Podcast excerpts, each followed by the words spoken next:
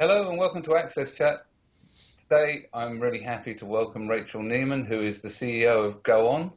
It's uh, really exciting for me because digital inclusion is something that we're really passionate here at AXSChat all about, and um, Go On UK, sorry. Um, have to get it right. So it's something that we're really passionate about. We're campaigning to try and make our world more inclusive and Rachel is leading this charge in the UK. So, Rachel, I'm really pleased to have you here. Um, can you tell us a little bit more about Go On UK and also um, the work that you're doing and, and how you came to be involved in it? Sure. Well, it's a great pleasure to be here. So thank you very much for inviting me. So Go On UK is a digital skills charity, and our aim is to ensure that everybody has the basic digital skills that they need in order to be able to succeed and prosper in what is becoming an increasingly digital world. And so, what we're looking at is really the very basic entry level skills that people need rather than more advanced skills. So, the reason that we're doing this is because there are 12.6 million UK adults, that's 23% of the UK population, adult population, who lack these skills. And that is a massive figure in this day and age. And we define basic digital skills into five different elements. So it's not just about being able to send an email or just about being able to uh, Google for, for some information. It's a more complicated uh, range of things. So managing information and communicating are two of those elements, absolutely. But then so is transacting, whether that's um, showing a whether that's um, doing online banking or online shopping or even filling in an application form online. It's problem solving, which could be are you able to use an online help? Uh, and creating. Can you create a simple post? Can you create a CV or something like that? So the combination of those skills will make you digitally capable and literate for the 21st century. So we look at uh, individuals, we look at charities, and we look at organisations, small organisations, SMEs in particular. So we've got a very wide, uh, wide remit, uh, and the issue for SMEs and charities is equally uh, is equally uh, severe, if you like. Uh, five, 1.2 million uh, SMEs lack those basic digital skills, and 58% of all charities lack those basic digital skills. So this is a very, uh, a very uh, significant um, issue. I, I, can, I can imagine, especially since the charities and the third sector is what is becoming more and more relied on to deliver services, and there's a push for digital by default. Uh, Absolutely. Becoming ever more important. So, um, what role does what role does Go On UK play in, in working with those charities to to help promulgate promulgate those those skills and, and those practice the good practices? Um, you're absolutely right to point out the issues with digital by default. I think uh, one thing that people tend to forget is that the heaviest users of public services tend to be those who are more likely to be digitally excluded. So moving those services online means that the most heavy users of those services are least likely to be able to access them. So this is a real issue and a real problem. Universal credit in the UK is uh, is a clear example of that. So what we're trying to do is to make sure that we have we work through a whole range of partners, whether those are voluntary sector partners, whether those are private sector partners, whether those are public sector partners, because this is a thing, this is, this is an issue that affects all sectors. It's not just something that government should sort out, it's not just something the private sector should sort out. This needs to be a proper public-private partnership. So we want to work with as many, many organisations as possible through as wide a network as possible in order to get as many people upskilled as possible. So, one of the things that we do is we focus on providing the consistent uh, standards, the consistent methodology, the consistent ways of working, the best practice to allow other organizations to do the work on the ground face to face with the individuals that need that need help. So whether it's through uh, digital champions, so getting organizations and charities to create uh, a cadre of digital champions to go out and help train people, whether it's through awareness raising and campaigning, uh, or whether it's through local organisations and businesses going in and buddying with other organisations to help them to gain those skills. There's a whole range of things that we do to help. Okay. I, I, I, I know Deborah's got a question, but, but before she, she does, I've got I remember a stat from Philip Blond at the National Digital Conference, what, two years back. Mm-hmm. He was saying that um, actually loneliness is uh, more damaging to your health than smoking. And, yeah. and, and, that really got me thinking about digital exclusion and, and the, the idea that you can move everything online actually is probably going to be deleterious for people's health and, and, and also potential or could potentially be. It can also have massive benefits, but it does. But effectively, it's a bit like squeezing a balloon. You're making savings in one area, and and, and, and it goes just shifts to another place. So um, I think how it's handled and, and teaching the skills, and also finding the ways to enable community uh, um, is really important. Absolutely. I totally I totally agree with you. This is very much about locally led and community approaches because that's the only way this works. There is uh, no point in from some kind of central or national level dictating uh, a one size fits all way of doing things because it just doesn't work like that. So one of the things that Go On UK did a couple of uh, months ago, in fact last month, uh, was to launch its digital exclusion heat map. And the purpose of that was to show in every local authority area in the UK what were the key issues causing digital exclusion. And what we found is that it's not just about not having broadband or not just having not having the skills. There are social factors that are just as important as digital factors in identifying whether somebody is going to be digitally excluded. Yes. Deborah, I, I, I'll shut up now and hand over to you. No, no, great conversation. And Rachel, thank you for being with us. We appreciate Pleasure. it. Pleasure. Um, I know that part of this problem, and that this is a very, very important problem, and I appreciate that you're, you know, working hard on it in the UK, and I know that it's a problem uh, here in the United States where I am and all over the world. But I'm curious how, or or if your organization tries to address the um, it's sort of the, you know, how did people get access to the equipment that they need? What about Wi-Fi? What about the broadband things? I am here in Virginia and um, relatively close to our nation's capital here in Washington, D.C. And yet where I am in Virginia, um, we don't get very good Wi-Fi. So you would think the United States, we have you know, Wi-Fi everywhere, but actually um, having access to broadband and really good uh, Wi-Fi is uh, problematic in a lot of areas. Not to mention, you start getting outside into the developing econo- economies and stuff. So I was just curious about that part of it. Sure. I mean, that's exactly the same problem we have here. So, and that's partly what our digital exclusion heat map was, was, was there to show that if you don't have the connectivity, it doesn't matter if you've got the skills, you won't be able to use the internet. Similarly, if you've got the connectivity but you don't have the skills, and you can't afford the devices to, uh, to, to, to, to be able to use the internet and to use your skills, then you won't be able to do it either. So this isn't, again, a single binary issue. Just solving the skills problem is not going to solve the exclusion problem. You need to have the connectivity, you need to have the affordability. People need to be able to afford the hardware and the devices. And so what we're trying to do is to get uh, decision makers and policymakers to understand that these things are all linked, that just doing something like investing in superfast broadband, which is a big issue for our government over here, is not sufficient. There's no point in doing that if we're not matching that sort of investment with investment in skills and in affordable hardware. I agree. And we find the same thing when we're dealing, when we're digging into the issue a little bit more and we're looking at, you know, access for people with disabilities. And I know the United Nations is really trying to figure out, we have these amazing assistive technology all over the world. We've got the wearables, the Internet of Things, robotics, 3D printing.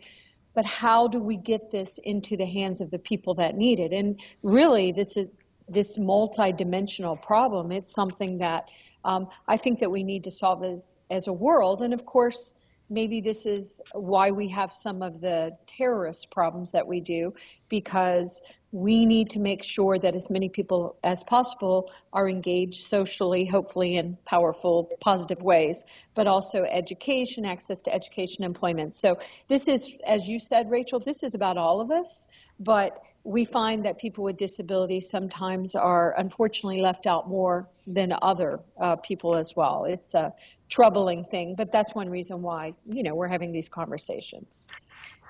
Absolutely. Um, and I think it's important that we really target what we're trying to do effectively because, again, previously I think there's been a bit of a kind of one size fits all approach to digital inclusion. And frankly, we need to understand the specific constraints facing different groups of people under different circumstances if we're going to be able to help them appropriately.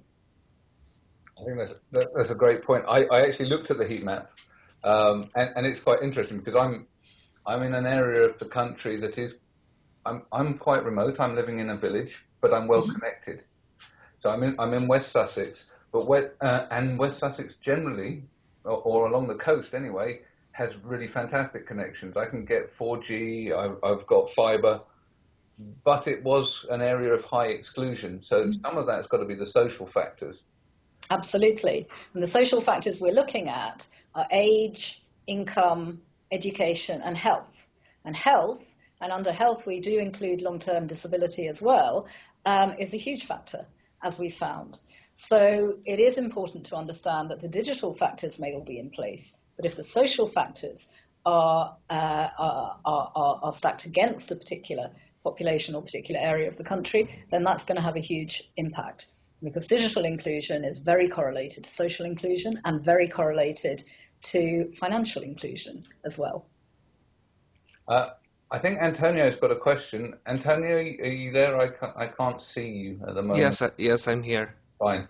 Uh, no, you were uh, over over the last couple of uh, couple of years. I, have been involved in some um, digital inclusion in initiatives, and one of the the things that uh, that I, I, was able to uh, get from the from the, from the learners is when I was asking them have you been in Have you been in any kind of initiatives where you can actually were able to learn a skill, how to learn how to use a computer? And most of the answers that I got, yes, people wanted to teach me how to use Microsoft Word, but that was not exactly what I wanted to learn.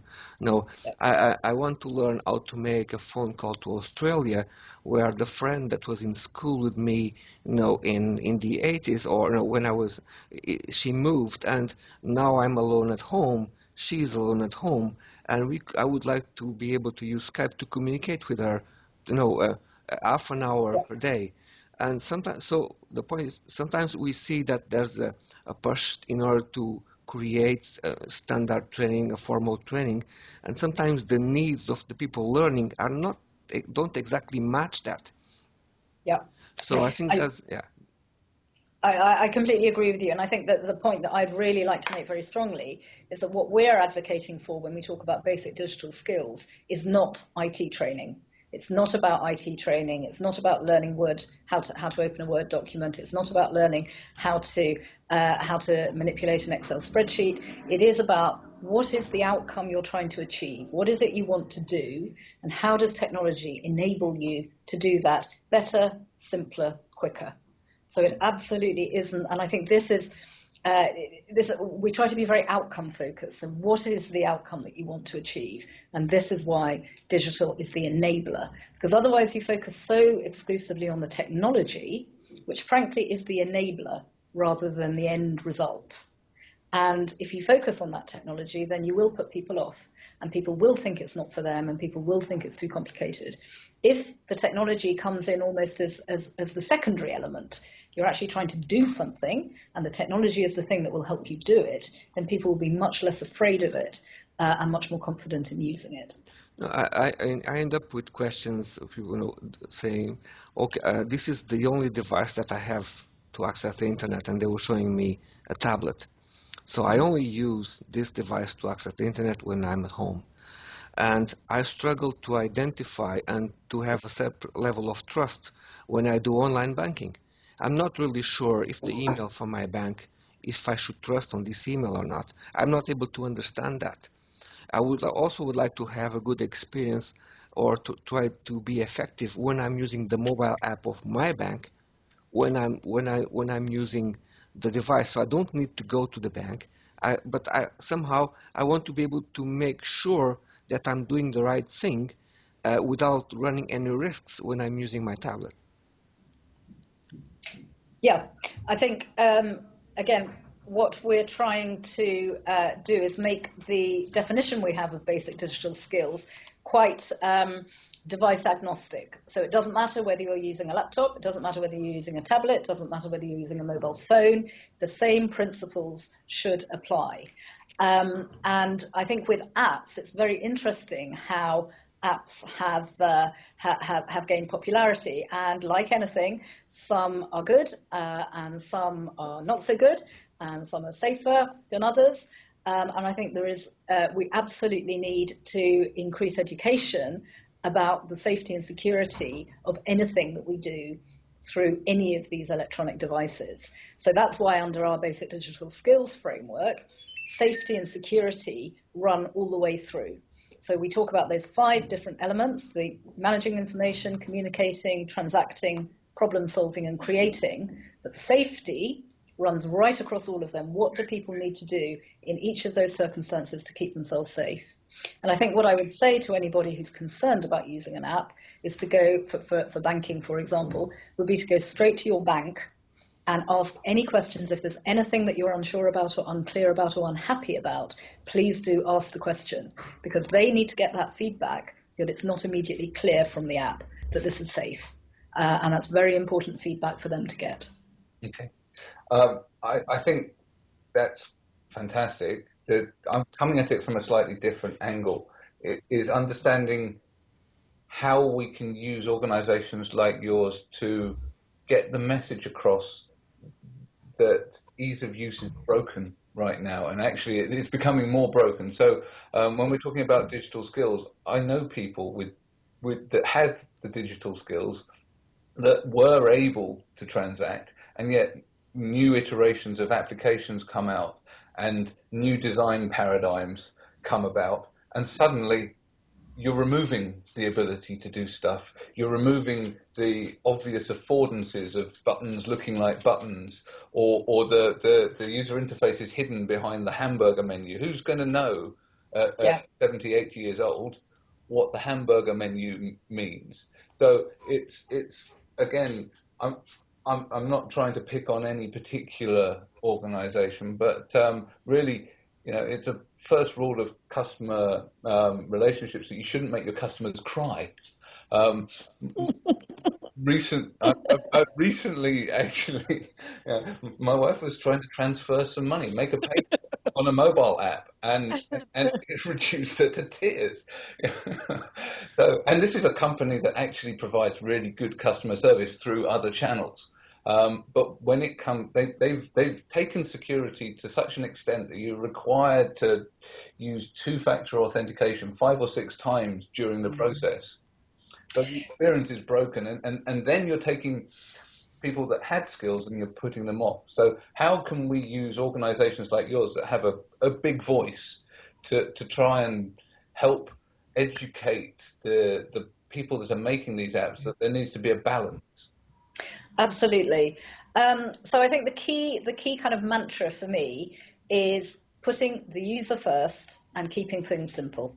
So I think those are the two things that any designer of any new app or any new technology needs to keep in mind. You can be as clever as you like and you can create something as complex as you like, but if people can't use it, they don't get the customer experience that they need from it, and it's not intuitive, then it's not going to be a successful service. And I think people do forget that, and that's why, you know, when we're certainly talking to, uh, to, to, to software developers and others, we do put the point, you know, how accessible is this in its broadest sense of the word to the people who are least familiar and comfortable using this type of interface. Because if the people who don't, who aren't used to using it, can, do find it intuitive, then it truly is intuitive. If the people who know what a hamburger uh, menu is uh, find it intuitive, well, that's not terribly helpful because they know it anyway. So we need to really to to design around people who are the least familiar with with this, and it's very easy for us to find them. So people say we need some testers, we can easily find them. Yeah, but uh, uh, but uh, sometimes that principle yeah, is applicable to some things like, as simple as an icon that identifies an app, where they just redesign the icon and then nobody, the user doesn't know where the app is and doesn't recognize that app as being the one that they were using. So uh, it's it's important to understand, especially online online online banking, that uh, people, uh, elderly people, they, uh, or people who, who, are used to do a certain level, a certain type of practice, they get some level of, uh, they get comfortable with with the tasks that they are doing, and then a small change can just break all that. Yeah, completely. And uh, that's why I think, again, user testing and putting the user first is absolutely critical. Um, and we can't over, over egg that. I mean, that is hugely important. And I think all of us involved in technology and in helping people take their first steps online, let alone people who find it difficult uh, to, to interact online, we need to keep reminding them that not everybody is a rocket scientist. And not everyone needs to be a rocket scientist. No, they no, they don't. And and and I right. I, I think that the, the other thing that I, I advise people that aren't particularly confident about uh, technology is make sure that you've got automatic updates um, for apps turned off because you and and please don't press just because it, um, Apple's remind you know reminders or or Google's reminders are telling you they've got a new version of the operating system doesn't mean you have to take it. Um, certainly, where in, in situations like that, where you're not, you know, you're only using it for a small amount of uh, transactions, say for, for sort of contacting your, your folks and, and, and browsing and, and stuff like that, to to update can break the whole thing. It's like going out and and coming back home again and finding that someone's rearranged all of the furniture while you've been out. So um, the first thing I do when I'm working with my, my older relatives and, and, and other people that are not confident is turn off those kind of automatic updates because we can go through it with with people and and that's fine. But if you leave people and people are, are on their own, they're isolated and they're reliant on these apps and they're not particularly confident. Those changes of icons, the changes of layout, the the hiding of the the UI elements, just so you can get some more screen real estate um, are real problems for, for a large cohort of, of the users that are most socially excluded. That's right, and I, th- I think that's why uh, very simple tablets that strip back a lot of that stuff are really helpful and really useful. So the things that actually limit uh, what the what the device does to only the things you want it to do, rather than constantly having little messages pop up saying, you know, uh, you need to update your JavaScript or whatever, which is completely gobbledygook to most people. Nobody understands what that really means.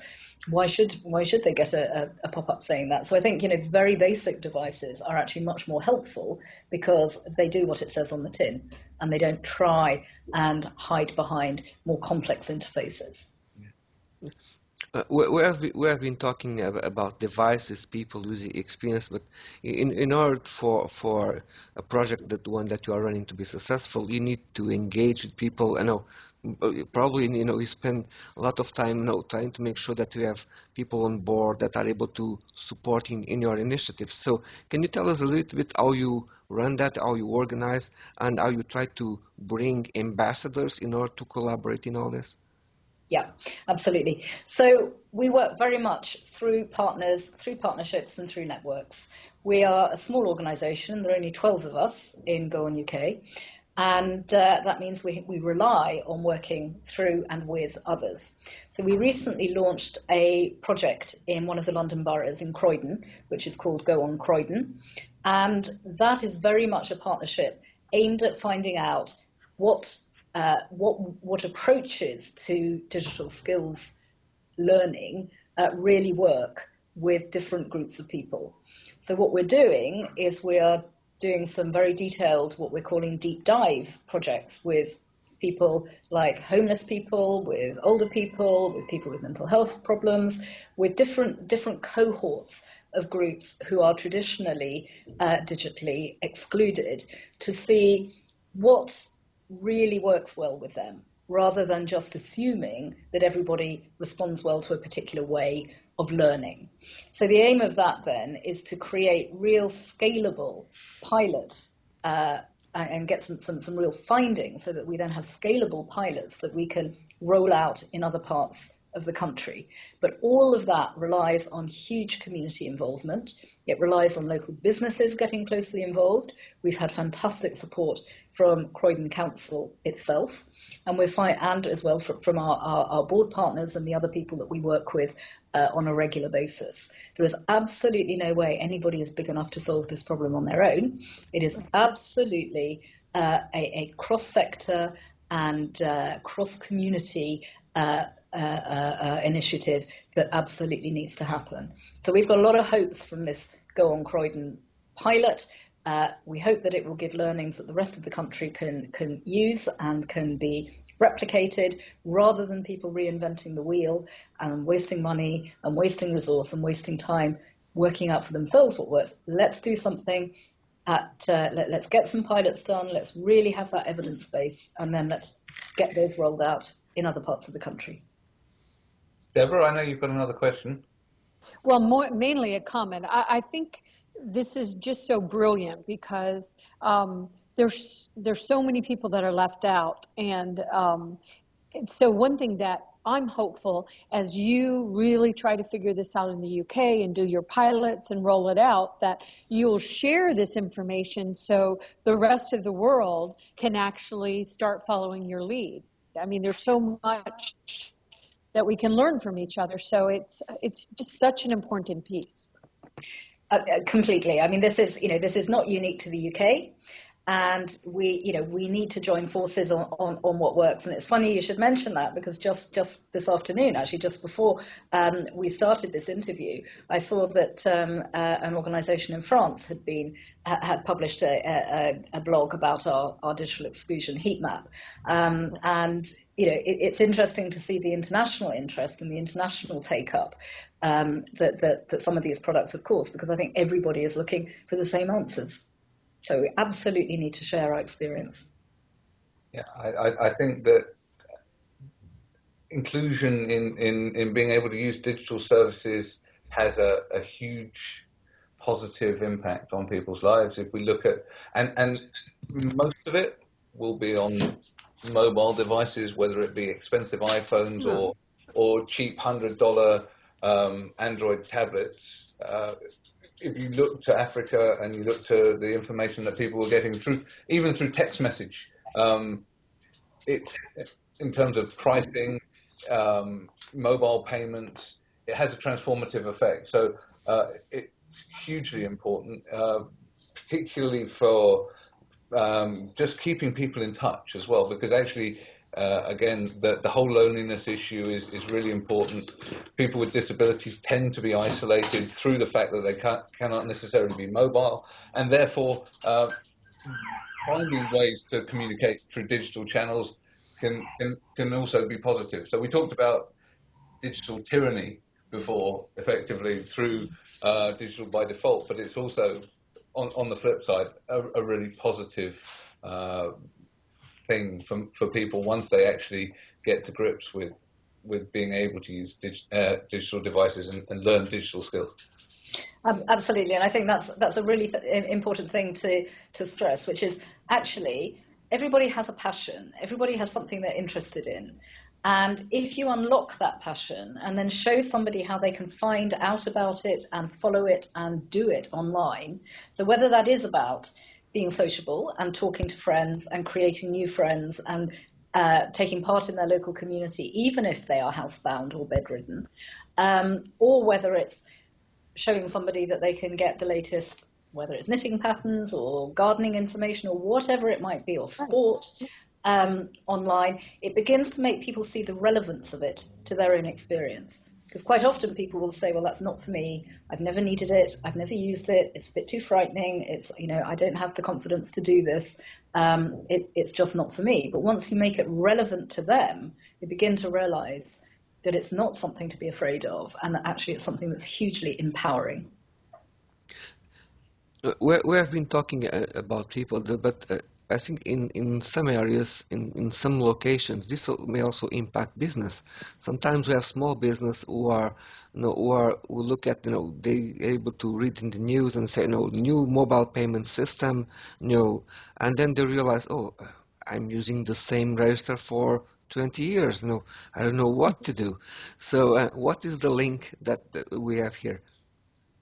Yeah. So as I said um, earlier, 1.2 million SMEs in the UK, that's again almost a quarter of all SMEs, lack these basic digital skills. And quite often these are the sole traders or micro businesses. So really the, the organizations of, of, of, one to five people, let's say. And these are the, these are the organizations that could most benefit from the types of technology that can improve their effectiveness and their efficiency and their productivity. So one example um, that uh, that I sometimes use is a single-handed hairdresser in a high, in a high street. So she's cutting people's hair. She doesn't want to have to. She can't employ anyone. She can't afford to employ anyone.